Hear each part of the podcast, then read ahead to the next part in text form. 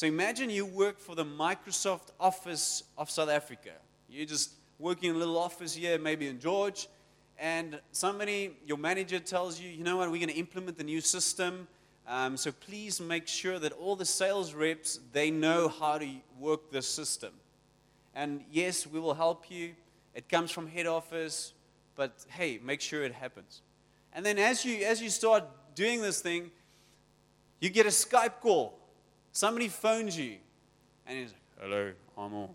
Can I please, can I please speak to Amo again?" Yes, I'm speaking. And and the, and the and the person on the side says, "Hey, I am Bill Gates." Bill Gates is the CEO of, of Microsoft. He used to be. He's the founder of Microsoft. He says, "I'm Bill Gates. I want you to implement the system. And not only will I, I'm, I'm not only telling you to implement the system, so it's coming from the highest authority in Microsoft. You know what? You're going to go to your sales reps, and when you walk in the room, in their office, I want you to put me on speakerphone or video call, and I will tell them personally, I will help you in this conversation to transfer everybody onto this new system.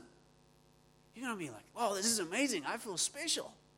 The highest authority in my company made the effort to phone me and to tell me this is what we need to do. This must be really important.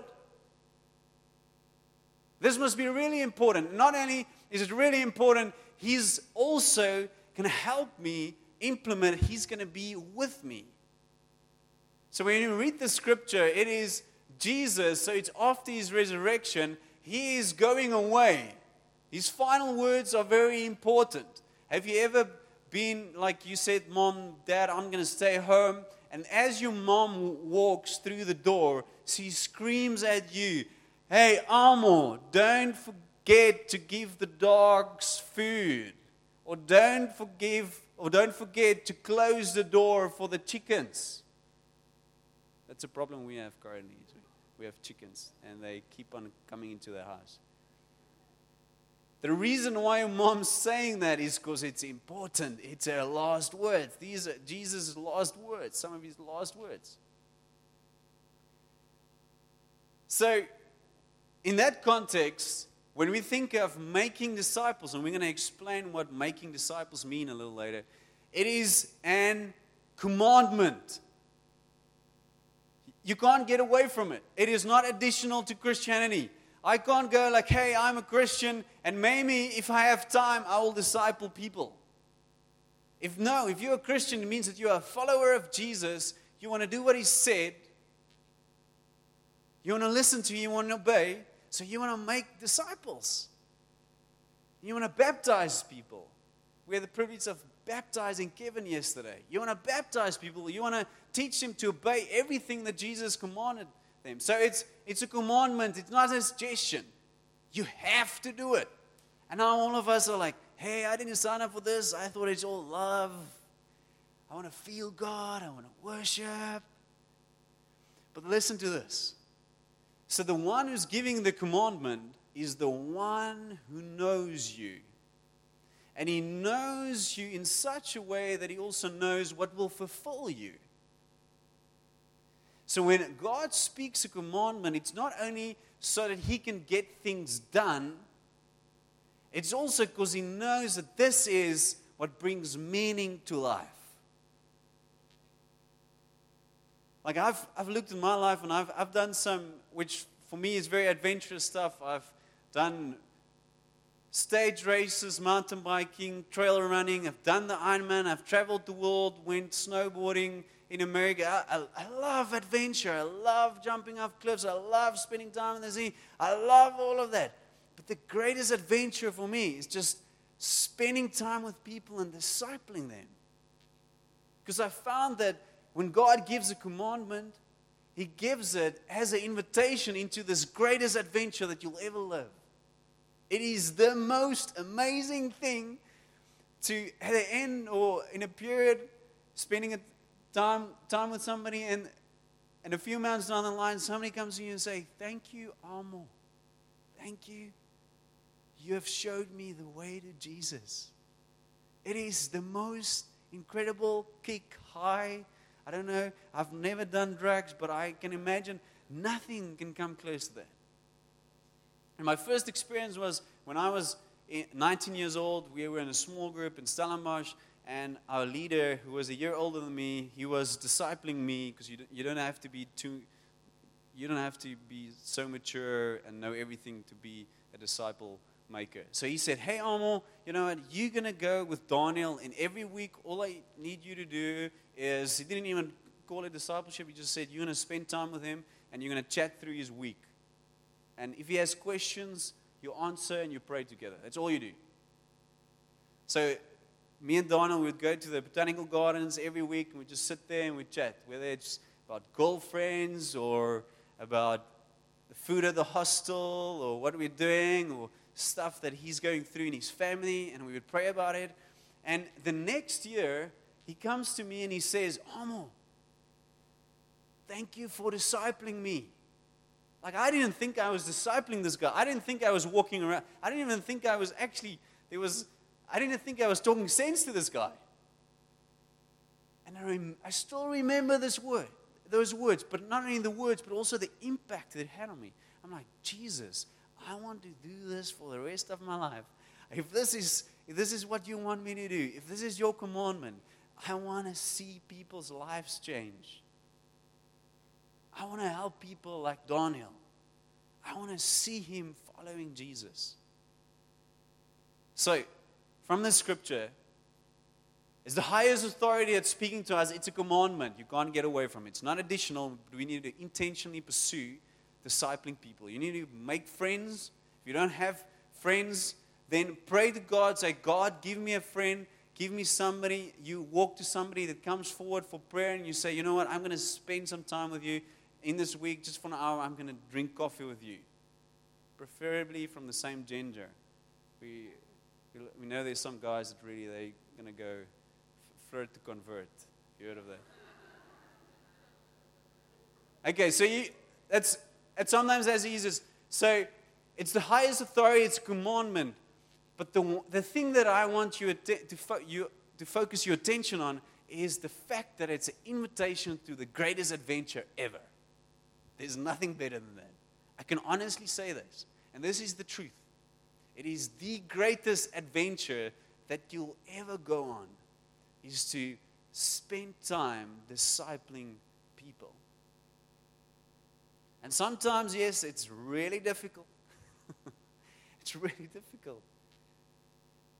Like, I've been blocked on WhatsApp. I've been told to not ever speak to people again. And all I was trying to do is to help people. I know how it feels to be rejected. And there's still some people that will never speak to me because I said, hey, you know what? I know you're far off, but hey, let's talk. No. Apparently, they feel too unholy and I don't know what's shining from me, but it's, they don't want to connect. So it's not always easy, but it's the greatest adventure when we pursue this. So, the second part of the sermon, I want to focus on a scripture, 1 Corinthians 11, verse 1. It's a simple scripture. And if, if you remember something from this service, please remember this. It says, Follow my example as I follow the example of Christ. So it's one of the the greatest apostles in the New Testament. He wrote more than half of the New Testament. Paul is saying, Follow me as I follow Christ. So, who of you in this room can say that? You can walk to any stranger and you can say, Follow me as I follow Christ. Who of you can say that? Like, like raise your hand if you feel you can. I know, like, there's so many of you that can do this. Don't be shy. This is the start, okay? Great. Who of you want to make disciples? Say this after me. You can, like, speak to the person in your mind. Say, Follow me as I follow Christ. Okay, hopefully by the end of the night, we will have at least 80% of people being, being able to say that. Follow me as I follow Christ. So I was doing some research on this, on the scripture, and then I found that Paul is not only saying this in Corinthians, he's also saying it in Philippians. He's saying, join together in following my example. Philippians 3:17. This guy, uh, it seems like he's very full of himself. He's saying, hey, just follow my example. Who is this guy? And then Thessalonians 3, verse 7. For you yourselves know how you ought to follow our example. And then 1 Corinthians 4, verse 14 to 16.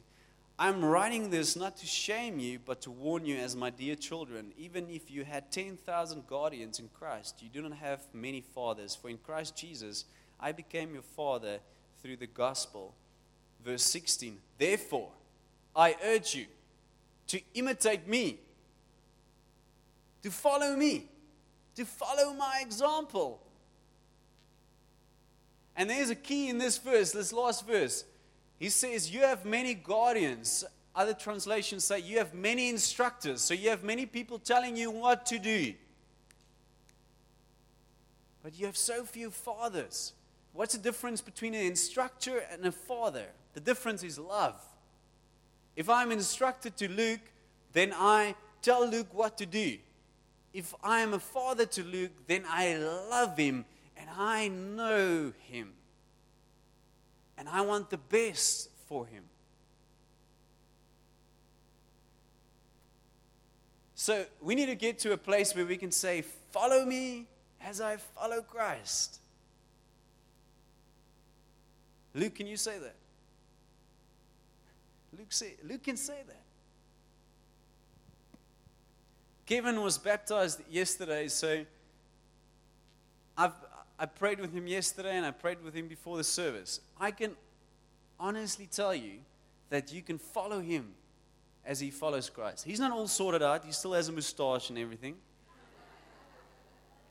And we prayed yesterday that as, he's, as he gets dunked under the water, the mustache would just fall off. That would be amazing. Like, not that I have anything against mustaches.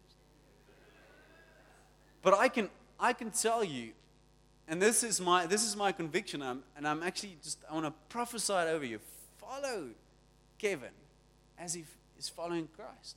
Because you know, Kevin again has been following Daniel as Daniel is following Christ. It's amazing. And Daniel has been following Luke as he's been following Christ. Can you see what's happening? There's already there's a grandfather, a father, and a son. Anthony, and you're the grandchild. That is don't be so scared to be confident in what God has done for you. I was at a wedding recently and the dad messed up. He, yo, he messed up. Like the dad of the, of the groom, he really messed up.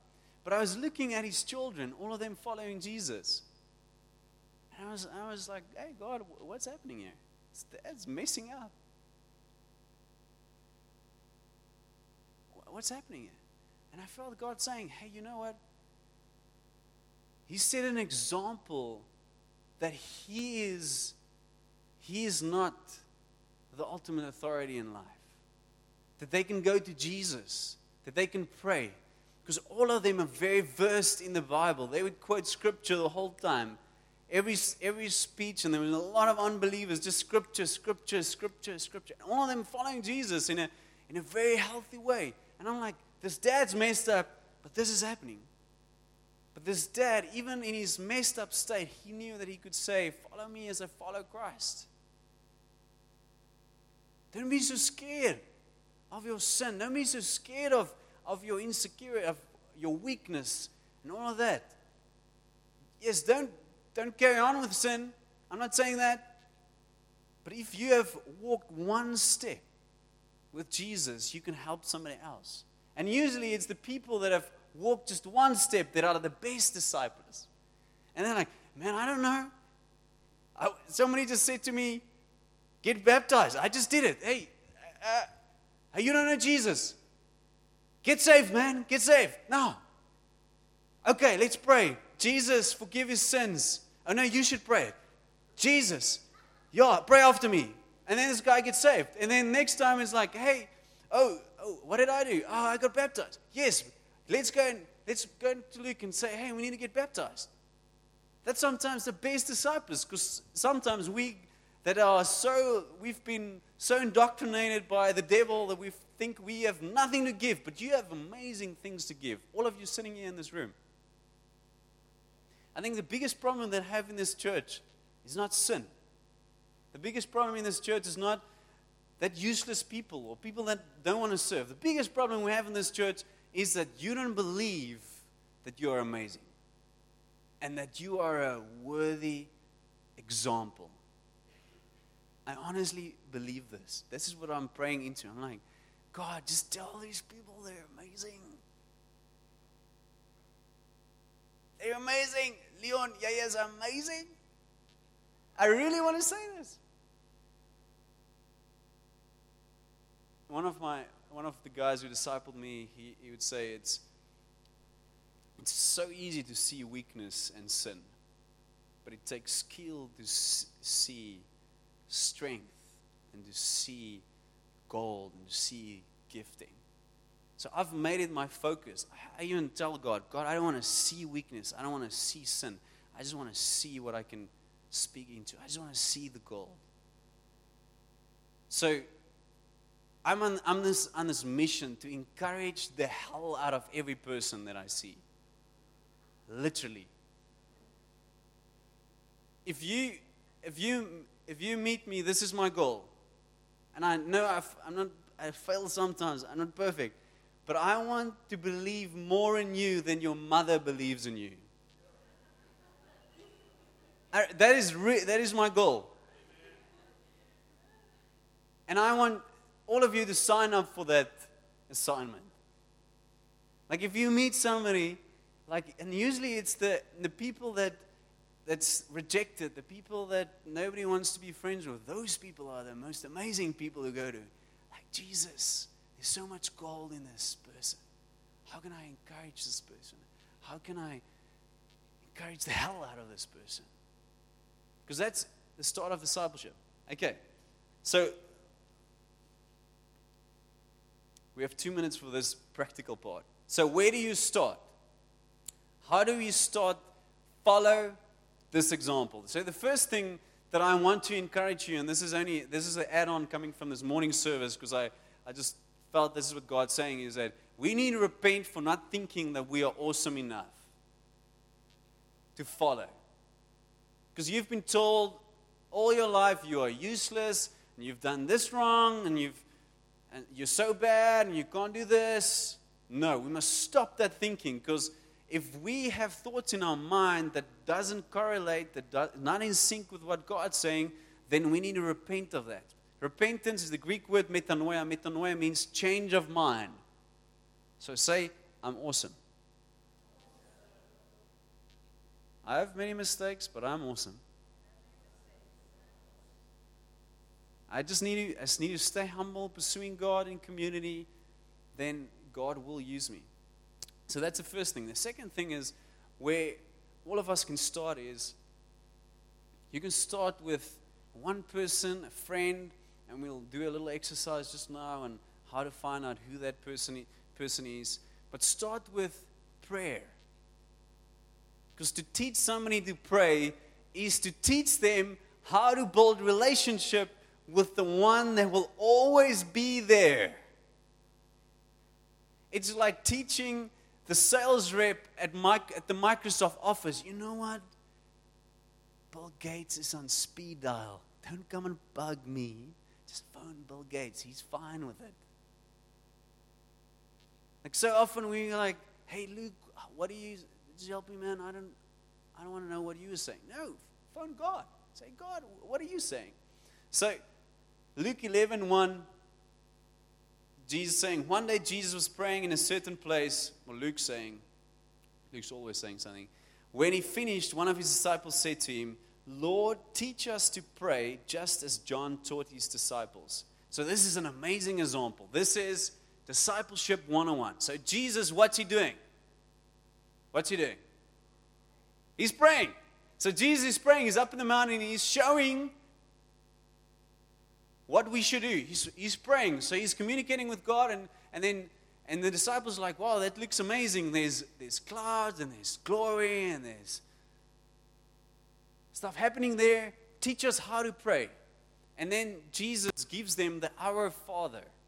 So, to teach somebody to pray is one of the first things that you need to do when you're discipling somebody. Because when I'm looking at you, I'm not only trying to teach you how to pray, I'm actually trying to teach you how to teach somebody else to pray. And how do you do that? Just like one of the guys who discipled me did. So I would go to him with a problem, he would say, So what's God saying about it? Like, man, I just need some human wisdom here. I don't I just I have two options here. I can go on this holiday or this holiday. Just tell me what you would do. No, what is God saying? What is, what is He trying to teach me? He's trying to teach me my dependence on God. So then somebody comes to you and says, Hey, I don't know, should I choose this course or this course? Should I stay in George or should I move? Pray. I come, and, and then those thoughts that come into your mind, come with those thoughts to me. Okay, what is God saying? God's saying, Hey, I have, I have a calling, He has a calling for me and, and um, Johannesburg. Um, I really felt that I should rather take that post. It's actually less money than here in George. Um, I should take that. And then the, the mentor, the guy who's discipling, would say, You know what? Is this what God's saying? He would say, Yes, this is really what I felt God saying. So if this is what God's saying, then I'm backing you. If you fail, if you go to Joburg and you realize, man, this is wrong choice. I heard wrong. You can come back and hey, we just but at least you gave God the option to speak to you, and you will grow in this hearing from God thing.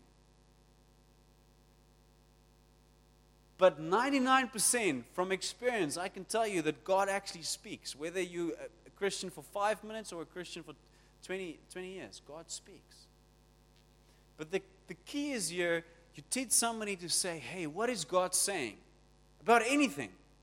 Like literally, should I go to the shops today or should I go to the beach? Just use anything. God's interested in all of us, all of our life. It's like my, my son, I loved it. He wants a nativity play as a cake. That's what he's. And I'm like, really? What about a dinosaur or Superman? No, he wants that because he loves Jesus and the wise men and the star. So the crucial thing is you teach somebody to ask God, what are you saying? And then they must come back to you and they must say, hey, this is what God's saying. And they must go to the Word. And most of the things that people struggle with are relational. So they're going to come to you and they're going to talk, talk to me, hey, um, what should I do with my dad that's unsaved? Or I have this relationship with this friend. We used to be best friends. How can I, how can I sort this out? And I'm like, I don't, I can't give you advice. I don't know how girls' brains work. But hey, God, so you, you go like, and the, and the girl comes back and, he's, and she says, hey, um, I just feel like I just need to leave it. I need to leave this relationship. Bad news. Bad news. And you're like, is this really what God's saying? Or is this what your emotions are saying? Let's, let's, go, let's go to the Word. What's, what's the Word saying? The Word's saying that we should, that, should, that we should be peacemakers. Blessed are the peacemakers, not the peacekeepers or the peace walk away from war makers. Hey, you know what? Maybe this relationship is not something you need to pursue, but you need to at least make peace. Is this what God says? Is this what the scripture is saying? Go and read Matthew 5. Is this, yeah, okay. This is what God's saying. Okay, so you go and make peace. Say, and you come and then you'll see the fruit because God's faithful to his word. Amen. Okay, so close your eyes. The band can come up so long.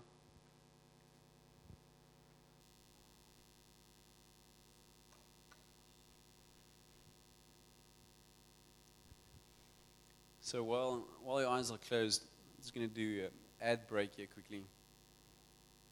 Keep your eyes closed because it's serious stuff. Okay, so if you want to be discipled, because in order for you to make disciples, you need to be disciple. There's still the last open session for Bible school this Tuesday. It changed my life. Like I studied theology, um, and I had got more out of Bible school, show for Bible school, than I got out of theology. Four years of theology, Greek and Hebrew, it was amazing, but the Bible school just transformed my life. So that's one thing. Other thing that's coming up is is Encounter One and Two. So bring a friend with. Encounter One deals about what salvation, what's the baptism, what's Holy Spirit, and filling of the Holy Spirit, baptism of the Holy Spirit, speaking in tongues, all of that coming up on, on Friday night at 6 o'clock, and then also Encounter 2 on Saturday. Okay, ad breakdown. Thank you, Lord. You are speaking to these people who are in a prayerful mode here. Thank you, Jesus. So, what, while your eyes are closed, just ask this question to God. Say, God, who is the person that I can disciple?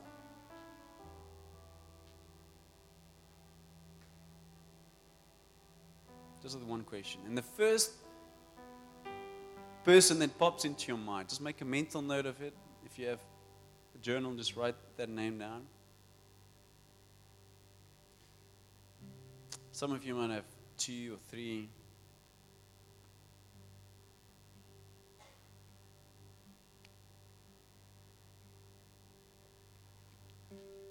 So now the second thing you do is you, you God, how can I approach this person? Where do we start?